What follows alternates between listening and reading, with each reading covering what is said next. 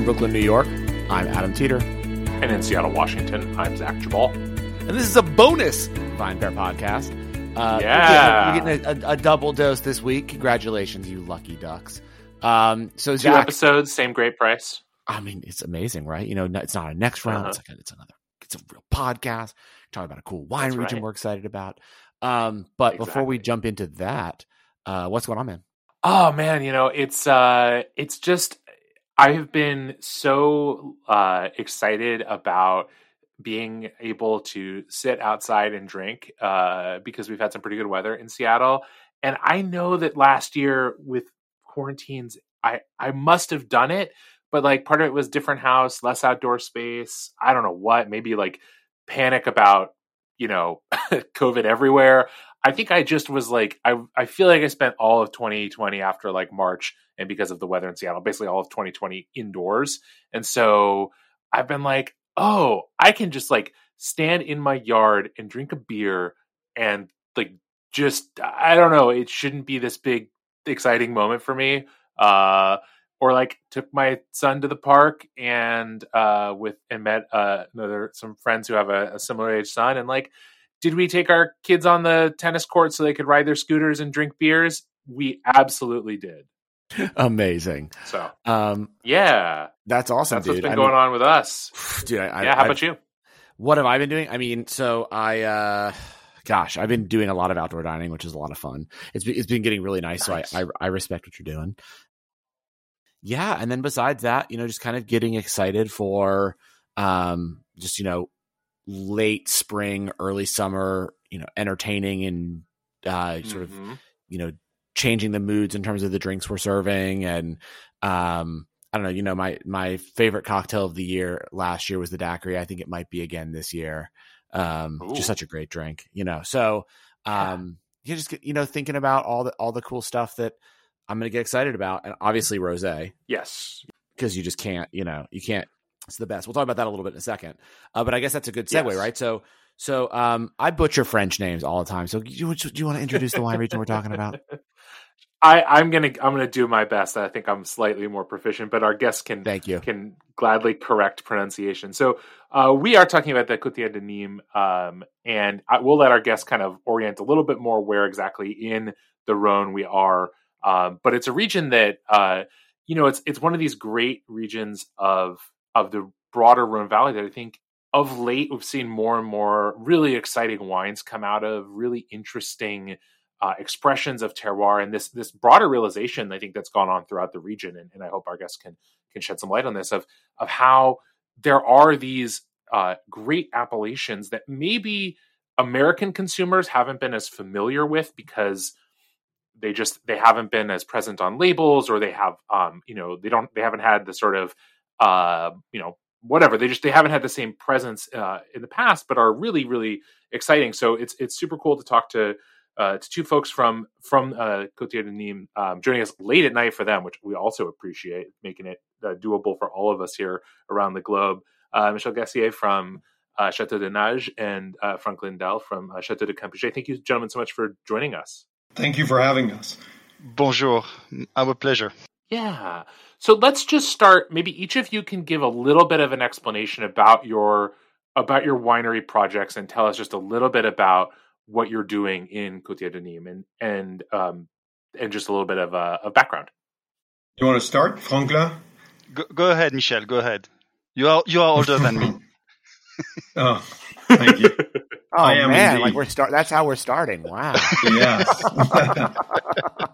Adam, that's why I let you talk first on the podcast.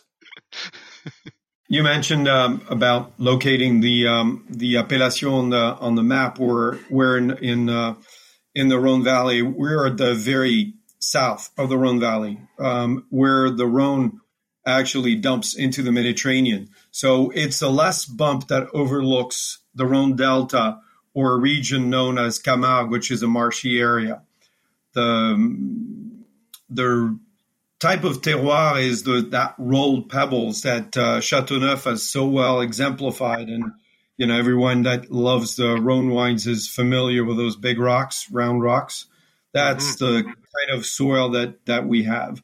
Um, In terms of um, of uh, my family uh, estate and uh, vineyard, we I'm the fourth generation of my family. Even though I'm old, I'm already the fourth generation. So we've been around for a while, um, and uh, we're managing different different vineyards and different locations throughout the Costières de Nîmes area. And uh, we actually have uh, two main estates and label Chateau de Nage uh, from for one and uh, Domaine Gassier for the other. And Franklin? Yeah, um, I, am I'm, I'm the third generation of uh, this family estate. Um, it's it's Campuget is an old estate um, where we know that there is a vineyard since 1753. We will talk later about history here, but uh, there is a long history between wine and and, and the estate here. Um, and uh, we we produce uh, Costières de Nîmes um, since uh, since the very very beginning, and hopefully uh, there will be a, a, fourth generation soon. Oh, exciting! Oh yeah. so you're not that young, Michel. Come on, please. Hilarious. So set the stage for us. You know where obviously we we know we're in the Rhone, but sort of can can you paint a picture for for what it looks like if we were to be standing in the region and sort of what we'd be experiencing and the style of wines we'd be getting? I, I think you know what I'm going to do is like a blind tasting. So I think it's the best way to to let you enjoy the this area. Um, I love this. Uh, you, you are truly in what I call a, a magic triangle. Um, you have the town of uh, Nîmes, the town of Avignon, and the town of Arles. Uh, three three gorgeous towns, uh, cities that we we have around us, and Costières is is really in the middle of the three. Um, so from there, you can uh, you can enjoy the, of course, the, the Rhone Valley. You can enjoy uh, the the beauty of the the Palace of Pope. You can of course, discover some fantastic places like Le Pont du Gard. Uh, sorry for my French accent. Uh, you, you, you, have, of course, the magnificent Coliseum in uh, in Nîmes. So you are when you are in the middle of this um, magic triangle, you are in fact in in, in deep, deeply uh, in our uh, history and in the in the history, uh, especially of the Roman history. Um, so yeah, in few words, this is what I what I would like to tell it. You have to come here because you you, you can enjoy this magic triangle. Okay. Very cool. Yeah, a lot of diversity. Um, we're we're about 35 minutes from the beach, uh, about an hour from the mountains. Um, like Franklin said, a lot of um, historical monuments from Roman times. Um, a lot of uh, great restaurants as well. I mean, the our area has a lot of Michelin star restaurants, but also a lot of bistros where for very little money you can have a great meal. Um, just like uh, our wines that need to be discovered, and they are great uh, for the money. I mean, the quality of life here is excellent. Yeah, I, think I think I, I, could I could uh, enhance this this point is that you you have the Mediterranean culture here and and it, it is revealed in in the food and in in the countryside of course in the wine um, and um, but that's truly the key of the of this place. And i want to get into the i think we want to talk a little bit about about culture and food in a minute but i want to ask too you know one thing that i've that i've read about about Nîmes is that despite what you know sort of on a at a very surface level you would think oh it's the southernmost appellation in the rhone it must be hot it's the proximity to the to the Mediterranean that actually makes it relatively cool. Is that right? And how does that, for both of you, kind of affect the wines you make? How does that shape um, shape the wines? Um, yeah, it's it's absolutely true. I mean, um, um, the the Mediterranean is a big, large body of water that has a fairly constant temperature. So when the temperature rises in the middle of summer, uh, it provides a cool, uh, refreshing Im- impact on uh, on on the land that's close by. So we have what we call thermal winds, and uh, which is in the afternoon during the summer when the sea is cooler than the land. You know, colder air blows from the sea onto the land, and that air, because it comes from sitting above a body of water, it brings moisture and so the air is not quite as hot, but also quite not as as dry, and it helps the the vines survive those uh, tough conditions. As a result, uh, the fruit stays a little fresher. The acidity, um, eh, the the grapes retain their acidity a little better. Um, so it enables us, if we so desire, to make wines with maybe a little more freshness, a little more tension, maybe a little more dynamic than uh, what you would find further inland in the in the Rhone Valley. Um, so that's a that's a great feature that uh, we we can play with uh, when we pick our our style. So, what is the style of the wines we can find um, in the region? So, you're sort of talking about it a little bit, but if someone were to to find wines, you know, with the appellation's name on them, what should they expect? That is a good question. That is the the, the good question. Uh, so first of all, we, we produce on, on the appellation uh, some reds, some uh, white, and and some uh, rosé. Um, white is is a tiny part of uh, of the total production. Um, what what people uh, can expect when they when they buy uh, a bottle of Costières de Nîmes, um, they can expect something that uh, you know when when Michel just explained you a second ago, the the the, the word uh, freshness is important. And, and so people can expect some uh, wine with fruit, with freshness, and and also with elegancy, because um, since the wine are not too concentrated, uh, they keep elegancy and they keep some uh, rounded uh, tannins, and and this is clearly what people can expect when they buy a bottle of Costière, a fresh wine with elegancy. Um, two two important words for me when I when I talk about wines from from our appellation.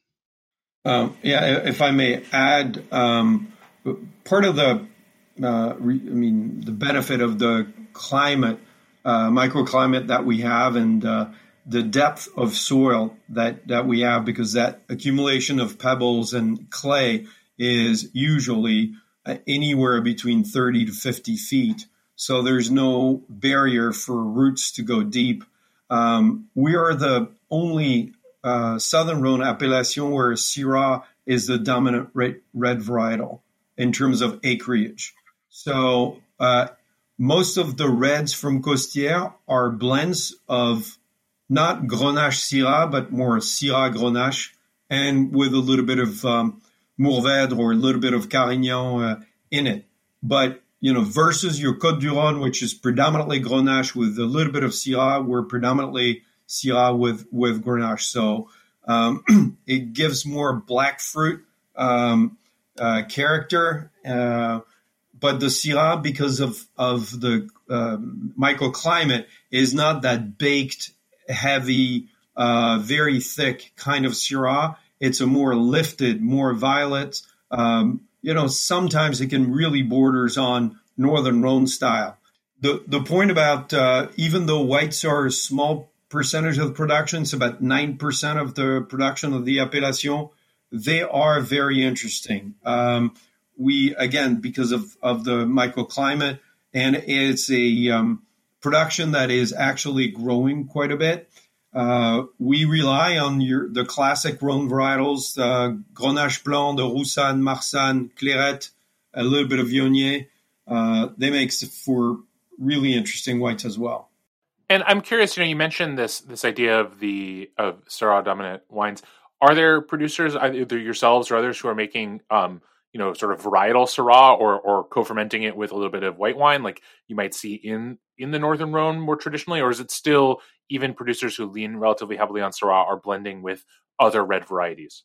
Uh, it's it's a good question. Uh, as you know, uh, Appellation are uh, very keen on rules and mm-hmm. what's allowed and yeah. what's not allowed we are not allowed to blend white grapes in our reds in oh, okay. Nîmes.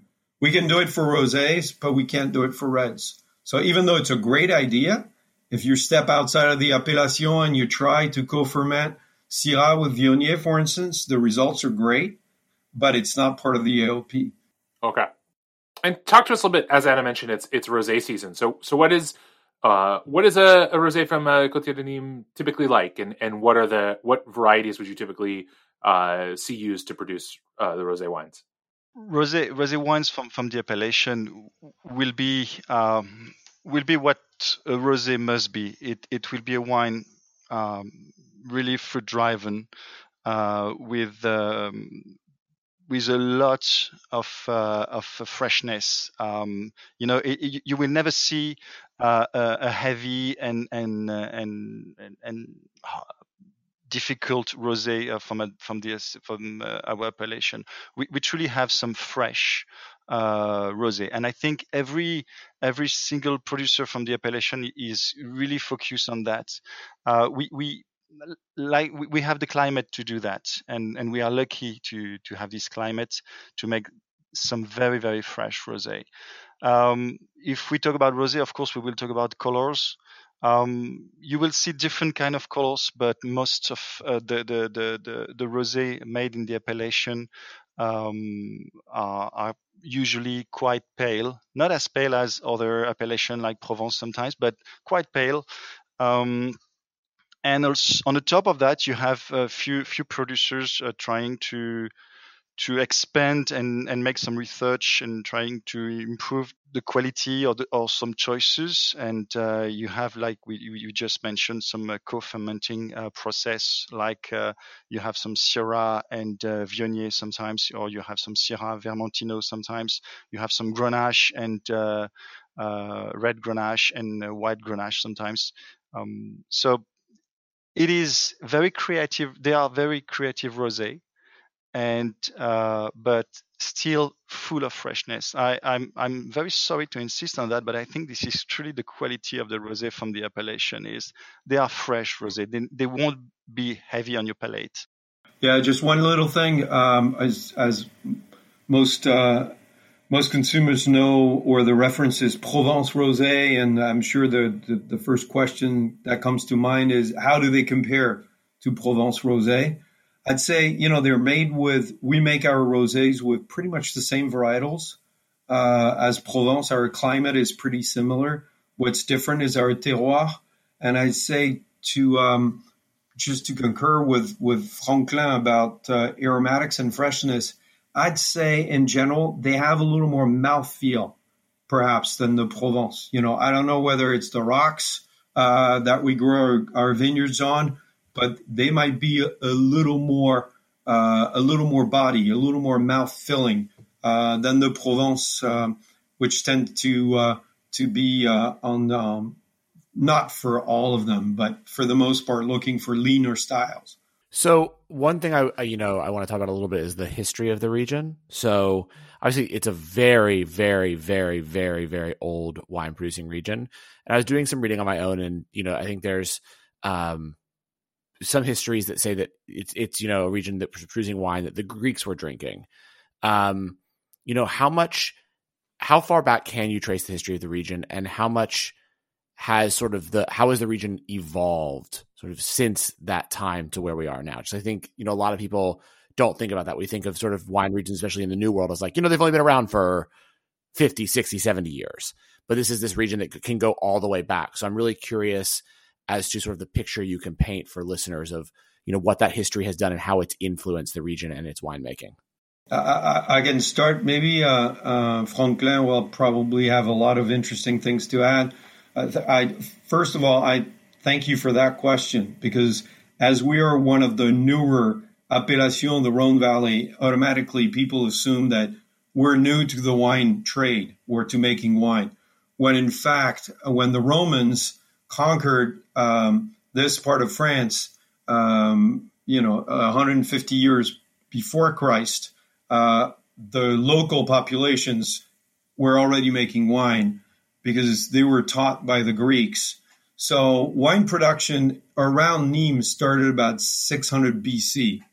Um, it had the region had a lot of um, uh, fame uh, at some point. I mean, there are documents that show that wines from Nîmes were exported to Italy and to Greece um, during the popes of Avignon. You know, in the 1250, 1300s, uh, they were served at the Pope's palaces. Um, And so uh, I think that where the region kind of fell off the map is after the phylloxera crisis about 100 years ago, uh, when the vineyards were, well, all the French and European vineyards were uprooted and replanted. Um, I don't think the region took the more the qualitative turn, but more the quantitative turn. And I think that's when we kind of lost a step in terms of the quality and the reputation that we had in the past. Um, now, new generations are coming back. Uh, people have, uh, you know, the, the youth has uh, made wine throughout the planet. They they have ambition, and the potential has always been here. Uh, but the the new generations are unleashing it, and that's what's really exciting about what's going on in our appellation is we're seeing the quality rise meteor, uh, you, you, know, so quickly, and uh, it's a very exciting time to be uh, part of that. I know that that, that Michel, it was perfect. we, we, we, we, came from 600 BC to, to today, so that was that was perfect.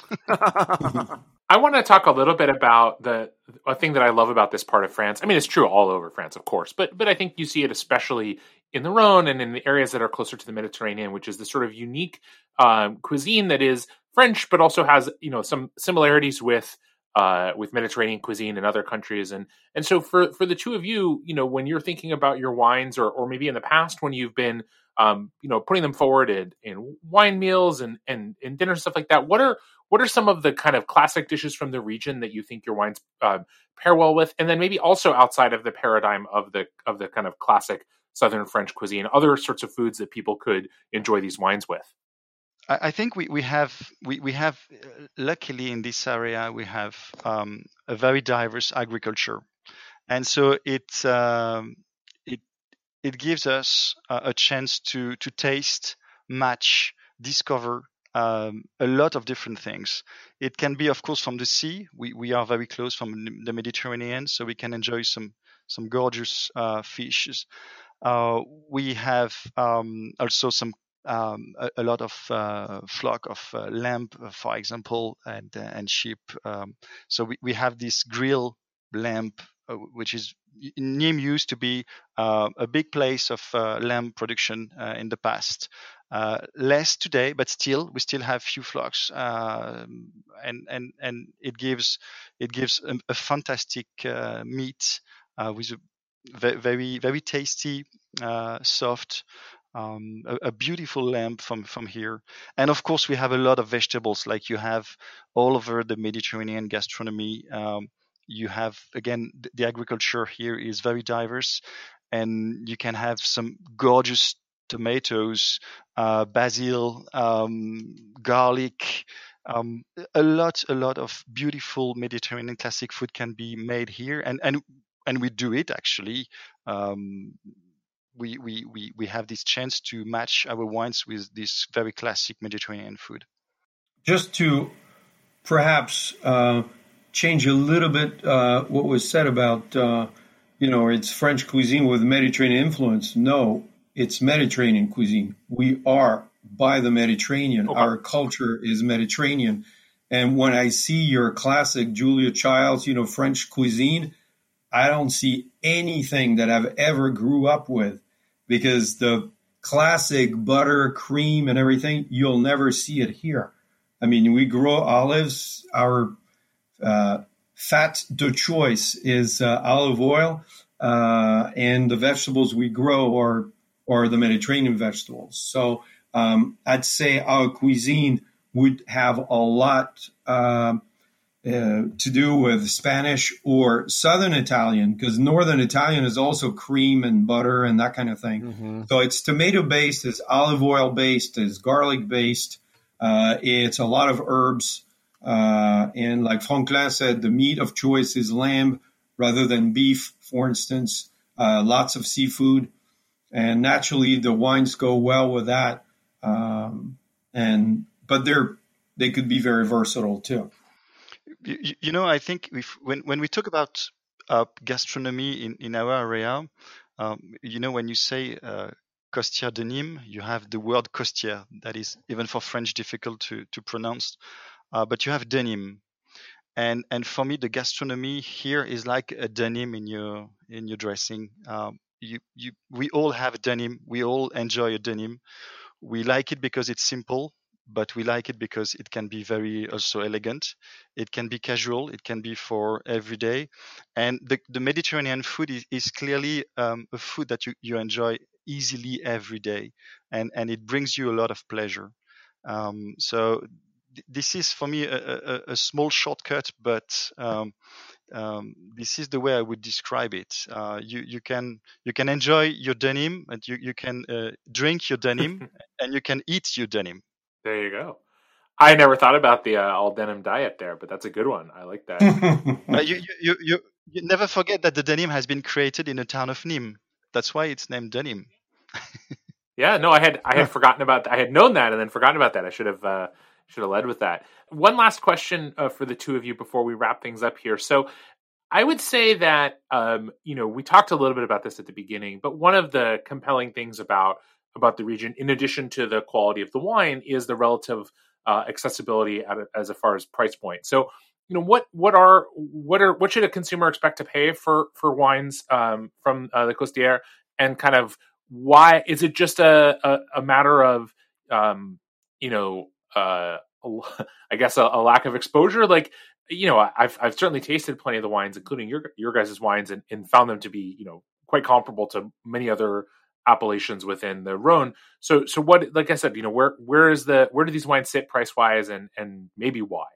I, would say if you look at the range of prices, you'll find most of the Costière de Nîmes will be between a little above ten to like twenty five uh, dollars a bottle. I mean, of course, you have the outliers that will be uh, a little higher for the for the limited cuvées, or you know, you might you might get some cheaper price at Costco or something like that. But more or less, you know, between twelve dollars and twenty five, you'll get the most of the Costière de Nîmes on the U.S. market. Very cool, Michel Franck, I want to thank you both so much for taking the time to to come on and tell uh, you know Zach and I a little bit more about the region. Um, you know, and to explain it to the listeners, it's been a really fascinating conversation, and I can't wait to to drink more of these wines. I just want to thank you for sending me some of your wines. Um, they were very delicious.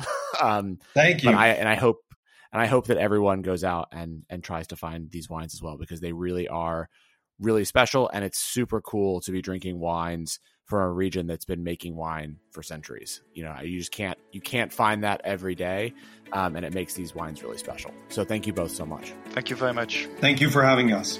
And Zach, as always, see you next week, man. Sounds great. Thanks so much for listening to the VinePair podcast. If you love this show as much as we love making it, then please leave us a rating or review on iTunes, Spotify, Stitcher, or wherever it is you get your podcasts. It really helps everyone else discover the show. Now for the credits.